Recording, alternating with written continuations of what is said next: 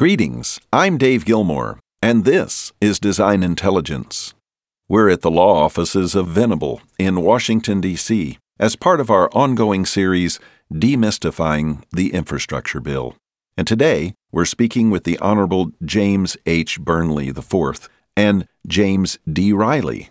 Jim Burnley served as the U.S. Secretary of Transportation from 1987 to 1989 and is one of the nation's foremost authorities on transportation law and policy. Jim Riley is the former Chief of Staff for Senator Tom Carper and a skilled strategist who is highly regarded for his ability to work with both sides of the aisle to pass key legislation in Congress. We're going to talk with them about what this bill includes, the foreign relations impact of the bill, and the opportunities and challenges that could impact the built environment industry and the U.S. economy at large. Welcome to this edition of This is Design Intelligence conversations with leadership voices in the built environment.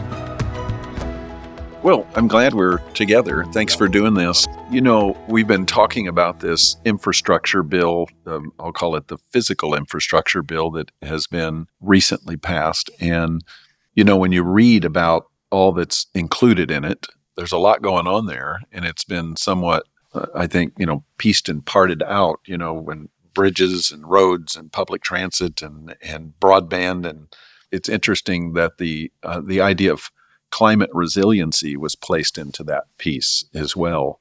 Uh, the idea of of cleanup that needs to be done on brownfields and other wasteful areas, and then improvements to our electrical grid which is absolutely critical as we've watched some of the failures of that as well as the vulnerabilities and our water.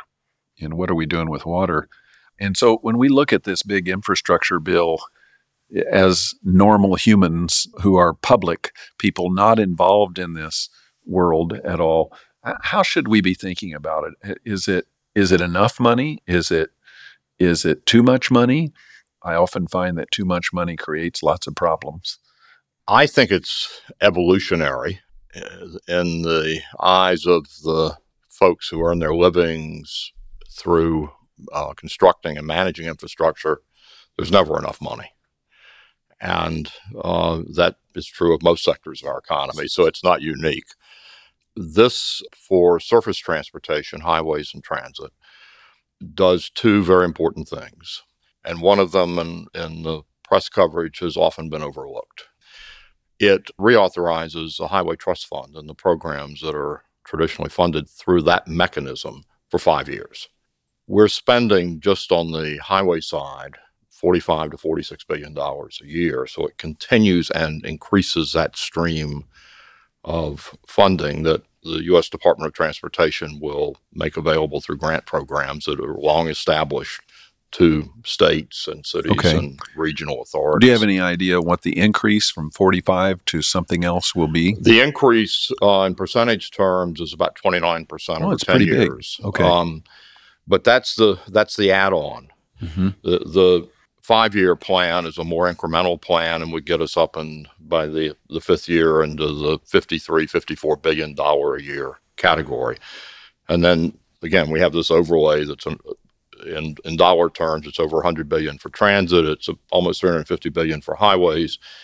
And when you score that as the Congressional Budget Office does over 10 years, that's a 29% bump. And that's very significant, mm-hmm. obviously. Mm-hmm. So, the very important fact, first and foremost, is getting that five year reauthorization of existing programs because Congress often really struggles to do the multi year extension of those programs. I mean, for example, in the last year, we've had a one year extension. There have been times in the last decade when we've had extensions of weeks or a couple of months. That is incredibly disruptive on every level. Well, Actually, know. how do you plan when you can't only, plan? Yeah, right. Uh, you have states and you have transit authorities and the like uh, expecting the flow of funds, uh, but then suddenly you have this very short window, and legally, uh, the U.S. Department of Transportation, the Federal Highway Administration, the Federal Transit Administration can't give them the money beyond what would be allocated pro rata over weeks or months, or whatever Congress has done. So five years sounds very sort of mundane. It's very important. Then you have the overlay of the additional funding I mentioned. Uh, mm-hmm. that is a one-time event in the sense that it's it's not a part of this traditional highway trust funded set of programs. Okay, it's discretionary. It's discretionary, okay. and Congress would have to come back if it wished to do that again and, and legislate again. Um, and that's what's gotten all this the press coverage is the, the and again it's significant. I mean, again, you, you bump anything up almost a third, it's significant. But it's it's a both and story in terms of what Congress did. Is there a time frame on the discretionary spend? Uh, in theory, there is. I mean, each year there's a additional congressional process that they create something called an obligation limitation ceiling that sort of governs how much of the multi-year reauthorization ought to go out that year. Um, but at this point, the primary governor is the capacity of the U.S. Department of Transportation, the literal ability of the people who work there to get the money out. Now, the money coming through the traditional highway trust fund mechanism, they know how to do that. But they've got new programs, um, a lot of them not related to transportation infrastructure. There are other parts of the government we'll have to deal with. But there are new programs authorized that are specific pots of money for specific kinds of programs that DOT has to stand up. And the first thing they've got to do um, is seek public input, which they've just done in the last few days. They've started requesting such input. Then they've got to write criteria for grants. And the, the fundamental fact about all this is that uh, we have not in this legislation done anything radical in terms of the relationship between the federal government and states and transit authorities and, and other transportation governance bodies on the local level.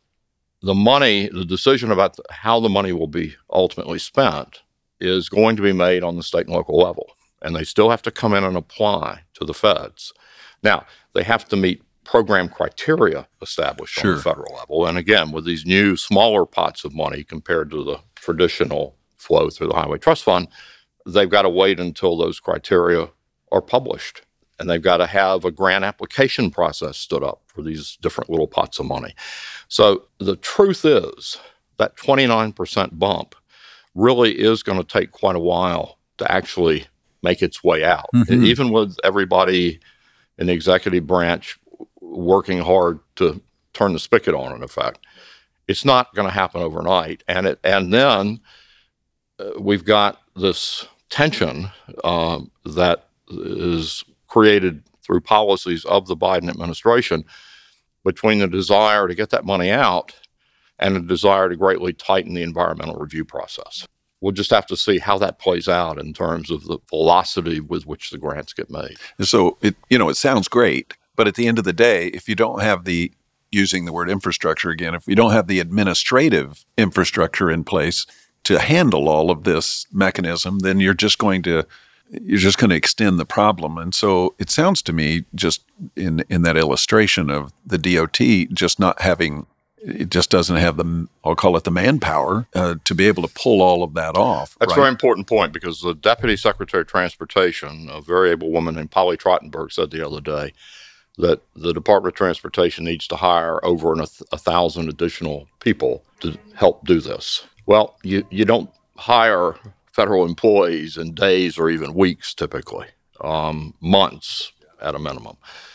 And so that is a very important point that, again, the popular press really pays no attention to. No, but no, of course not. If you don't have enough human beings to figure all this out, particularly as to this 29% bump um, and the new programs that are part of that, then the money doesn't move. So uh, maybe it's an in the weeds question, but you have this these giant this giant volume of money. Did somebody up on the hill contemplate that it might take a thousand new employees? And if it did, does part of that pot go to paying for those thousand new employees, or is that out of something else? I followed the debate in Congress closely. I don't recall seeing a single reference to the need to hire new employees. Um, and it will be necessary for Congress to appropriate in the annual appropriations process additional funds to pay those people mm-hmm. if mm-hmm. if they want them to actually show up for work. So uh, the answer to your question is no. I don't think they thought very much about that, um, but they will soon uh, next year, I'm sure, start having hearings, uh, calling up the leadership of DOT, uh, putting pressure on them to get the money out faster. And the leadership will say, okay, as soon as you appropriate the funds, to make sure we can hire the additional people we need, then we'll get the money out faster. Right. So I think that's a conversation that will occur after the first of the year, most yeah. likely. Yeah, very interesting. You know that this is such a massive government and it's a powerful government, but at the end of the day, it takes individual human beings to make it work. These are the cogs in the wheel, and it's just extraordinary the the level of conversation. You know, many many years ago, as we all know from our history, after World War II, the Rebuild Europe stuff was put in together, uh, commonly referred to as the Marshall Plan, right? And it really was responsible for the rebuilding of Europe and the rebuilding of those economies, even our enemies, uh, where we put money into both Germany and Italy. And it really raised the bar for everyone and it created a new Western strength that it was unprecedented for many, many decades under China's Belt and Road Initiative, you know, they're they're building out infrastructure or attempting to across a wide span of, of territory. I think over 70 countries and organizations was their plan to expand and to scale Chinese influence and interest in their space. When we look at a domestic spending bill like this of uh, north of a trillion dollars, even though none of it is, is allocated for outside our country, isn't there a splash factor? In, in other words, uh, I guess I believe as the U.S. goes, so goes most of the world. Even if they resent us, they, they still go uh, follow. Um, you can see that in the type of work that we've done around the world with um, with monetary policy, and you'll see the central banks start to follow with commerce, um, with technology, et cetera, et cetera. It would seem like this massive spending bill might trigger some other allocations of spending in other parts of the world that would have direct foreign relation impact, positive foreign relation impact to the United States. Do you have any thoughts on that, uh, Jim? David, I think that there will be pieces in the bill where we are going to be viewed as leaders. There are pieces in the bill where I think legitimately people could say we are just catching up, partly because we've let some things in the U.S. linger maybe too long. Mm-hmm. I, I, think about um, ports and and waterways is something where some countries have gone ahead of us. They've moved their transportation or maintained their systems, uh, and that hasn't occurred here. So the funds that are in the bill might just help us come up to their level.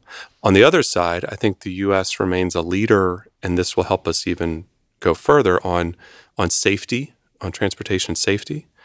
Um, you know, countries around the world look to what is the FAA standard mm-hmm. and or the NHTSA standard and other places for transportation. Another area that I'll be watching closely, and you mentioned um, resiliency, but th- that is a significant new add mm-hmm. to this idea of physical infrastructure, at least at the scale that we're seeing in this bill. And whether the U.S., I, I think we will look to other countries for lessons, but we also have opportunity and resources here to do things that no one else has done. And that is an area where I think we will come to be seen as a leader and impact other countries as they're making decisions down the road. Because choosing to spend on resiliency is is not the first penny you would spend. Mm-hmm. Uh, no, but so many countries may not have that option. And as a wealthy country, as a leader, we choose to spend some money on the future, which is really what resiliency is all about. Mm-hmm. I think others will look to us down the road. Jim Burnley, you've watched, you know, massive spending bills, nothing of this consequence in your decades of service. Have we seen what I was talking about, a a, uh, a like for like in other nations when we've made major moves, particularly in transportation? Yes and no, I think is the answer. Okay. Um, uh, and let me take that uh, and sort of turn it upside down. A great many people who are fans of passenger rail in the US point to other countries in Europe and point to China and say that somehow the US is falling behind because we are not building out what is usually referred to broadly as high speed rail mm-hmm. to the extent uh, those countries are. Um, but if you do a cost benefit analysis of how you spend money on passenger rail, and if you take into account, uh, particularly when you're looking at Europe, the differences in distances between one major metropolitan area and another, um, then the picture is much more complicated in terms of what makes sense for the U.S. And one of the things this bill does uh, is to give Amtrak over $30 billion on a one time basis uh, that uh, Amtrak, as I understand it, plans to use first and foremost to upgrade its existing system. The, the part of the Amtrak system that, that works best by every indicator you might look at is the Northeast Corridor mm-hmm. in terms of the number of passengers it carries, uh, the beneficial aspects of getting people off uh, highly congested highways mm-hmm. from here to Philadelphia to New York to Boston. So this will permit Amtrak to make uh, some uh, long planned, much needed upgrades uh, in the Northeast Corridor first and foremost. And I think most folks would say that makes sense. Some of the money will go to other uh, aspects of the Amtrak system, most certainly. But that's very different from saying we're going to go build a greenfield high speed rail connection right, yes. between Salt Lake City and Denver, for example. So there are areas in which the U.S. does lead, as Jim was saying, and, and this bill will create further examples of that. But on the other hand, um, I think Congress, particularly when it comes to intercity passenger rail, made made a choice, and the choice was to trust to the existing leadership at Amtrak most of the responsibility for the additional funding for intercity passenger rail that mm-hmm. they've included in the bill. And, and we're not, therefore, trying to emulate Western Europe or trying to emulate the Chinese as to intercity passenger rail in any sort of real world sense. You know, I look to the future, um, and we're watching it in other parts of the world. We're even watching it in very limited, very almost piloted way in the United States, and that's this idea of driverless vehicles, right? But even more importantly, are driverless trucks that are becoming a, a part of our future. And it's, I would like to say it's the distant future, but it's not. It's the near to intermediate future where that will be occurring, where freight will be moved um, peopleless for all intents and purposes. And we certainly have watched what's happening in the United States supply chain problem. Uh, so many of the ships being backed up in some of our ports, these container ships, they can't move them because we don't have enough truck drivers. We don't, we can't can't move the stuff. Right at the end of the day, when we're talking about massive money being put for transportation and particularly for highways and bridges and tunnels all of these things do you think that it's contemplated in the design and or redesign of some of these routes this idea of driverless freight and what that will mean? Because that would have a significant design change to how this money would be spent you know, going forward because uh, these driverless vehicles require not only sensors in the road, they require certain types of clearances up above to follow the satellites and to manage uh, across straight and smart routes. Any thinking around any of that? Well, there's a lot of thinking, um, a lot of a lot of experimentation, and the technology, in my mind, is mature. The, what you're talking about is a vision where as you said, you have road sensors, and the, the trucks do not have human beings in the cabs, and they can be loaded, and then they can go without a human in the cab all the way to where the freight is to be unloaded. That is some ways off. First and foremost, not because of technology, but because of the fact that uh, the other people driving on those roads have to be willing to accept yeah, that's it. sharing yeah. the road with those vehicles.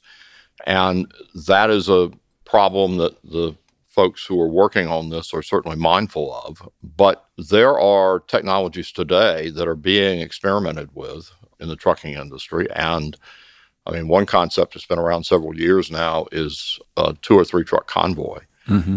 where there may be a driver in the first truck, but the second and third trucks either have a driver that's just monitoring or don't have a driver at all. But again, then you have to get those they share the roads with to uh, be willing to accept that. And you get into the safety issues. Jim noted we're a world leader on with NHTSA's work and the National Highway Tra- uh, Traffic Safety Administration is what NHTSA stands for um, on, on highway safety. One of the things you have to do is, is figure out how to keep drivers from trying to squeeze in between truck two and truck three. I mean, there are these real world kind of practical issues that, again, very bright people are working on as we're having this discussion.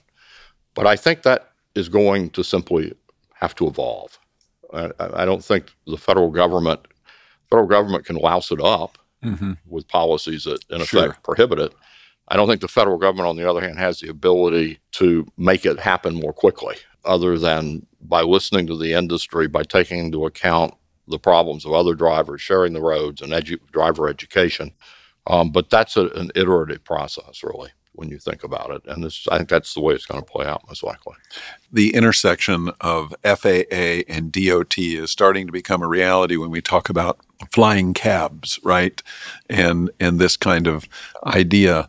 Um, I was privy to uh, uh, the front end of a study being held in Los Angeles. The FAA was doing about uh, along the 405, if you know what I'm talking about, the major north-south route, about what would it mean to create flying cab routes that ran along that space. And do we see in a future picture, not 50 or 100 years from now, but in maybe our lifetime, where these kind of things become reality? Very much like we were just talking about driverless vehicles or freight. Is that something that is possible in the next 20 or 25 years? Well, again, the technology exists today. Uh, there are people investing significant capital in developing it.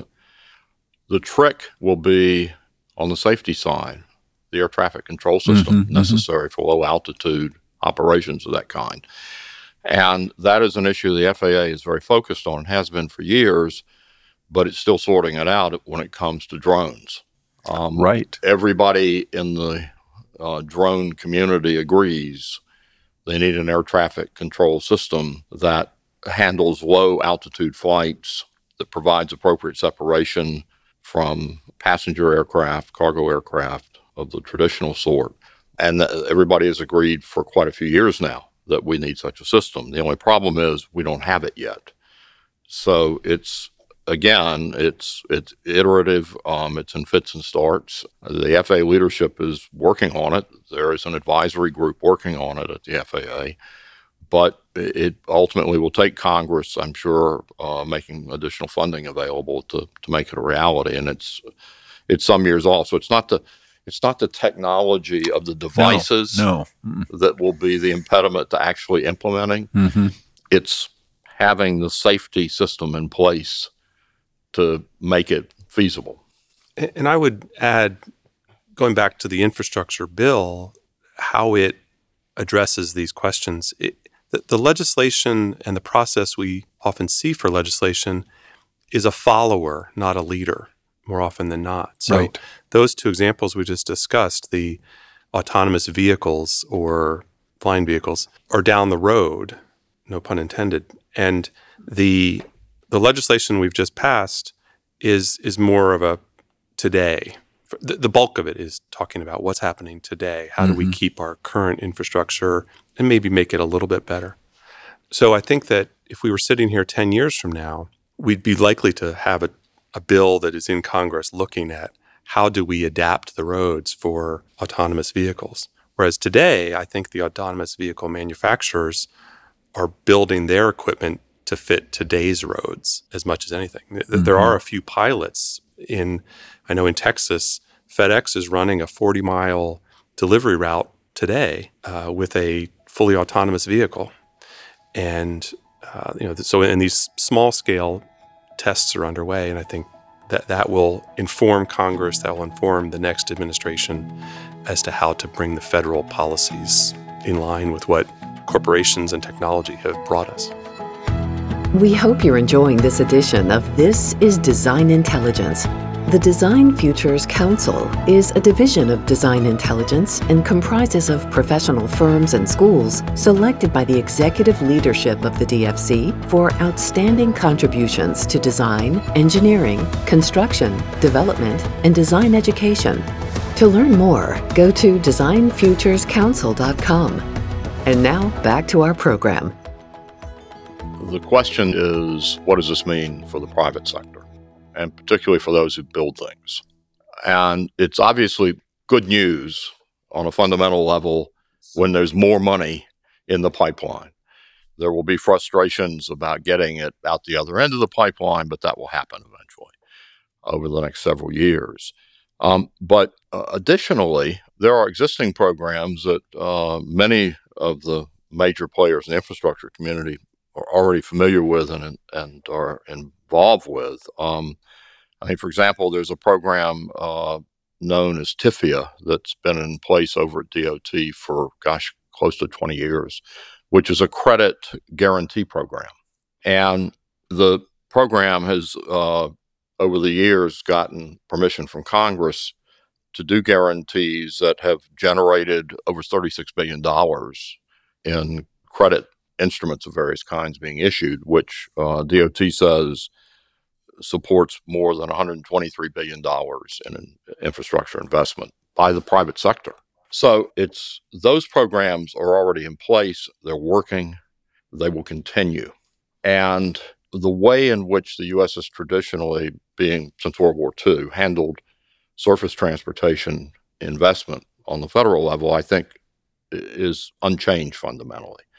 But there are these programs like this that have been around for a while that are could be viewed as kind of niche programs, but which are very, very important in terms of the leverage, um, in terms of uh, permitting the private sector to come forward with good ideas and test them um, in terms of financing. So I think part of what will happen uh, in the next few years is that there will be a lot of frustration about getting all this money that's just been uh, approved by Congress out the other end of the pipeline. But the, but the existing programs will will march along, and yes, there will be a lot of sorting out to be done about what resiliency really means, and and which there are some little pots of money. Uh, DOT already had some pots of money of a few hundred million or uh, a billion here or there that Congress usually re uh, for every year. Um, now they've got a little more of that to play with, and so they've got some flexibility where they can they can look at a lot of new ideas from the infrastructure world. But for the the more proactive, energetic leadership in the infrastructure community on the private side, um, there there have been opportunities. Now there are going to be more opportunities at the margin to come to the federal government and say, this project makes sense. And it may not fit one of your pigeonholes, but we'd like to work with you to figure out whether we can use TIFIA funds for it, whether whether it fits the criteria for what used to be called Tiger grants that are now called RAISE grants, and and so those are opportunities that that I think a lot of folks who may be focused on all this money that's coming out the pipeline need to stay focused on. And to the extent they're not already thinking about it, they need to think about it because one of the things that permits is that you can you can put together um, a project with at least substantial private financing and move it faster. You still got to get through the environmental hurdles, and those are changing, as I mentioned before. But nonetheless, there are safety valves there, even while DOT is trying to figure out the grant criteria mm-hmm. and hire the mm-hmm. thousand plus people and all that. I, I think it's worth asking how how will this bill be looked at five years from now as different from the previous ones? Know, what what is new? What what has brought a new opportunity to the community? And and as Jim said, that much of this is an extension of current law, uh, but that third or so boost is, I think, what people will be measuring and, and is worth discussion. What feels new here is the greater attention to energy issues as they impact the hard infrastructure, be that the actual energy we're using. The, the, there's a significant chapter in this bill on the electric grid, but it's not just a wholesale expansion of the grid. It's doing it, it's attempting to do it in a way that is um, more resilient to the threats and challenges that the grids have faced, or might be more useful for delivering low carbon energy from its production to its use. We already mentioned the resiliency components there. I think those will be real opportunities. There's a lot of a lot of learning that needs to happen there about what actually works. I mean, we sit here in Washington D.C. and I, and today I drove through the the tidal barrier that cuts across the National Mall, which most people may not even know is there. But you know, recently there was a story about the risk to the archives of the Smithsonian, which sit here on the mall and would be flooded. So w- what we're seeing here in DC might happen in other towns, and, and that opportunity for the construction, design, engineering world to think about what does this unleash, I think is something I'm I'm curious what we'll say in five years. Yeah, I, I, we get excited about that because you know uh, study's very clear. For every dollar spent on legitimate infrastructure, there's at minimum two dollars and as much as six dollars uh, spent in mostly in the private space on the renewal of buildings and uh, shops and restaurants and you know commerce and all those wonderful things. So you see this boulder, not a pebble, but this boulder being dropped in the pond can create such a long-term positive economic result for the United States. It's it's very very powerful to us.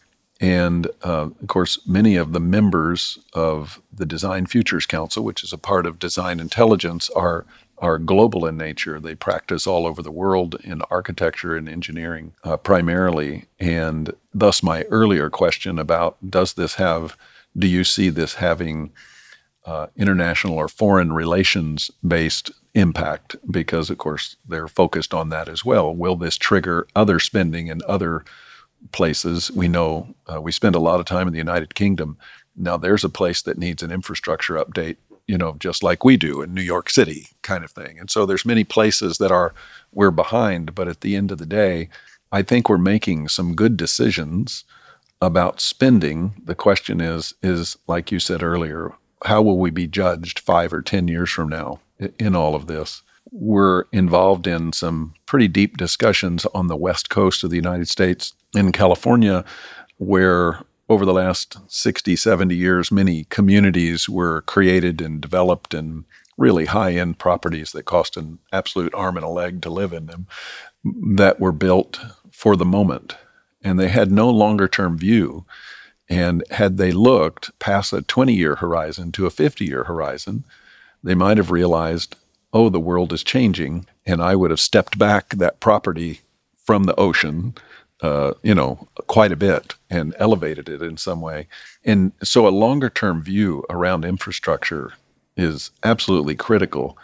And I'm just wondering are we in our short sprints of approving this type of thing, and then in the long runs of spending this kind of thing, who's actually looking out to the 50 year horizon to help us think? We just talked about autonomous vehicles uh, if we're if we're designing our highways for current state without a consciousness that it will require us to do something different in the future, then we will have missed the opportunity, and it'll end up costing us double to do it. You know, you think about in parts of Europe, there are dedicated highways for freight.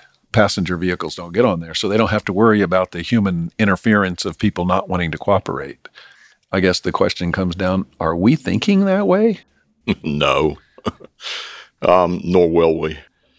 I mean, we are such an affluent society that, and our urban areas are in particular affluent, and uh, happily in recent years have, have thrived more years than not in terms of economic growth. So, uh, suppose, and, and there have been proposals in the U.S. to build dedicated freight lines. So, suppose you want to do that.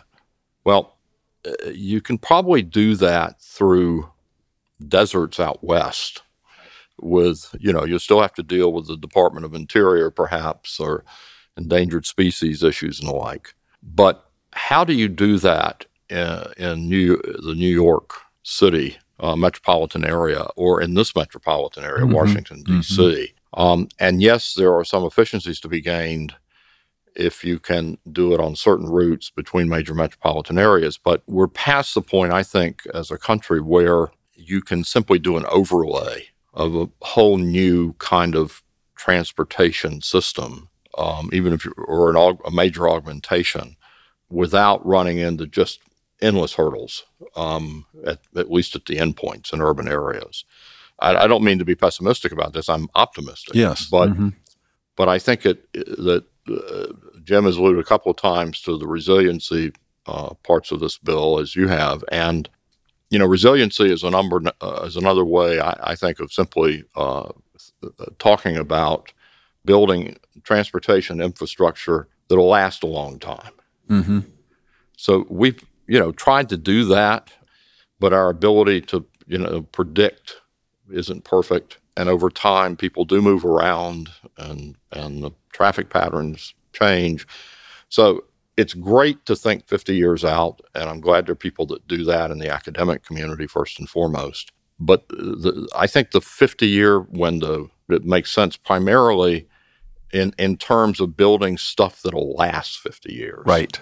Um, and we're probably not going to be able to again do mass a, a massive. Uh, I wish on one level we could, but a massive new alternative to the interstate highway system just for trucks. Right.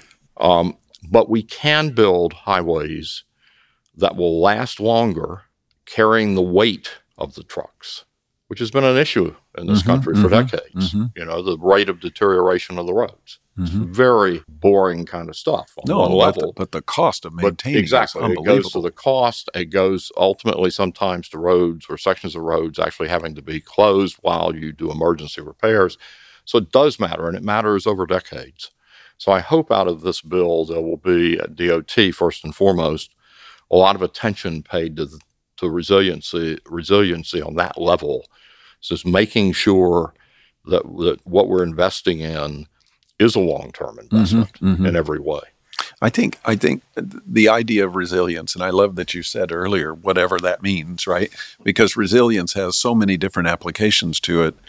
Ultimately, the spend of a dollar from public funds needs to take on a new consciousness that is not only material resilience, ergo, it lasts longer, but it also has to have an environmental resilience associated with it so that we're not trading the environment for long lasting dirty materials. And then, thirdly, it has to have, and it's been a, you know, um, uh, the question is economic resilience. How do we create and put further pylons into our foundation as a U.S. economy to to build an ongoing resilient economy. And I, I have to say, I, it's it's extraordinary to watch this economy. Um, we went through this wild show of the of the uh, pandemic over this last 20 22 months and watching the US economy plummet and then find itself and start to come back is extraordinary. It shows that we have resilience built into our system, but we can't take that for granted. So every public dollar has to also be conscious that it's a part of building ongoing resilience to the economy as well. And and we have to have a continuing consciousness of um, the importance of staying out of the way of the private sector, mm-hmm. particularly in transportation. I have been around the transportation world on the federal level so long that uh, I was at DOT in the immediate aftermath of the passage in the late 1970s of deregulatory legislation for the airline industry, the trucking industry, the freight railroad industry, and in 1984, the, the maritime shipping industry. And I think the point you just made about the unbelievable ability of our economy to bounce back after the initial lockdowns from the pandemic uh, is very largely because of those policies that were adopted actually by uh, a Democratic Congress and, and uh, Democratic President, Jimmy Carter. Mm-hmm. And then we Reaganites showed up in 1981, and we had to implement it in effect. Mm-hmm. Uh, it was in stage one of being implemented, and there were people in Congress who were saying publicly they regretted they ever voted for airline deregulation because suddenly they didn't have the service to their hometown that they had had when it was regulated and they could influence the regulators. So I think that's a, a hugely important variable here. Mm-hmm. And this country got that right beginning in the late 70s and early 80s. And we have preserved that flexibility. So I hope a part of the story going forward, in addition to all the money on the federal level now available for infrastructure, is a continuation of, of that fundamental understanding on the federal level of staying out of the way of the operators of our mm-hmm. transportation mm-hmm. systems, because that's what gives us the ability to bounce back like we did. And, and even with all the port congestion we've got and the, the shortage of truck drivers, I, I am optimistic, frankly, that will self correct. It's not self correcting overnight, it can't. But the, the ability, again, of the private sector to move with uh, much more flexibility and, and, be much more nimble often than a government can mm-hmm. Makes me optimistic that, that that'll get sorted out to a substantial extent in, in the very near future. Um, so I just hope we we leave well enough alone when it comes to to those regulatory policies because they make all the difference.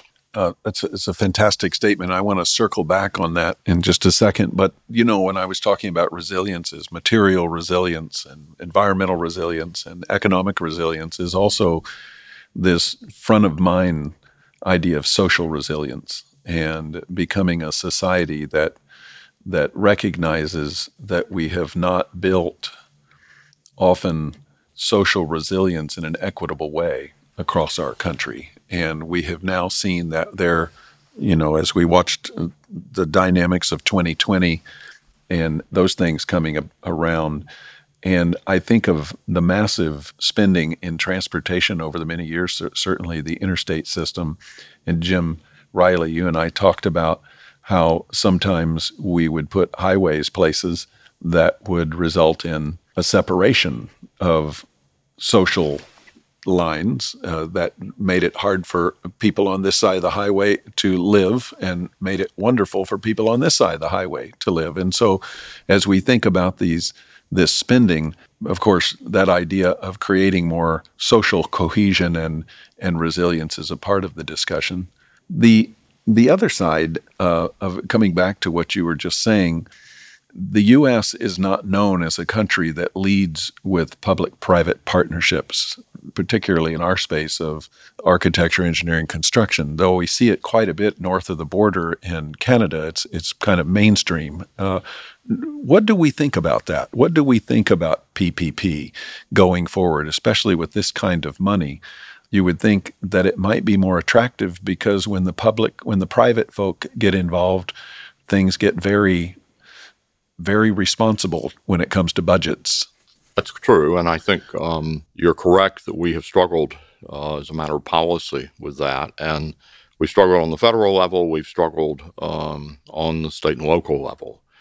Um, I was involved quite a few years ago now in the, in the late 90s in an effort that was successful in part um, to open up opportunities for private investment in airports. And the notion was to let airports be privately owned, which is the case in Western Europe, for example. Uh, the resistance to that was very fierce. And it was first and foremost from uh, local airport authorities and their boards. Um, and certainly there was a lot of skepticism in Congress, but we did get what was called a pilot program that created a limited number of slots. And in this day and age, virtually every airport in this country gets federal aid. So that's how the federal government okay. gets to play in this space about whether you should be able to get to the point of having airports owned by private interest. What was amazing was after the pilot program was enacted and it created a half dozen slots that, that communities and cooperation with private interests could come in and say, okay, we want to do a 100 year lease on our airport. We want to sell the airport.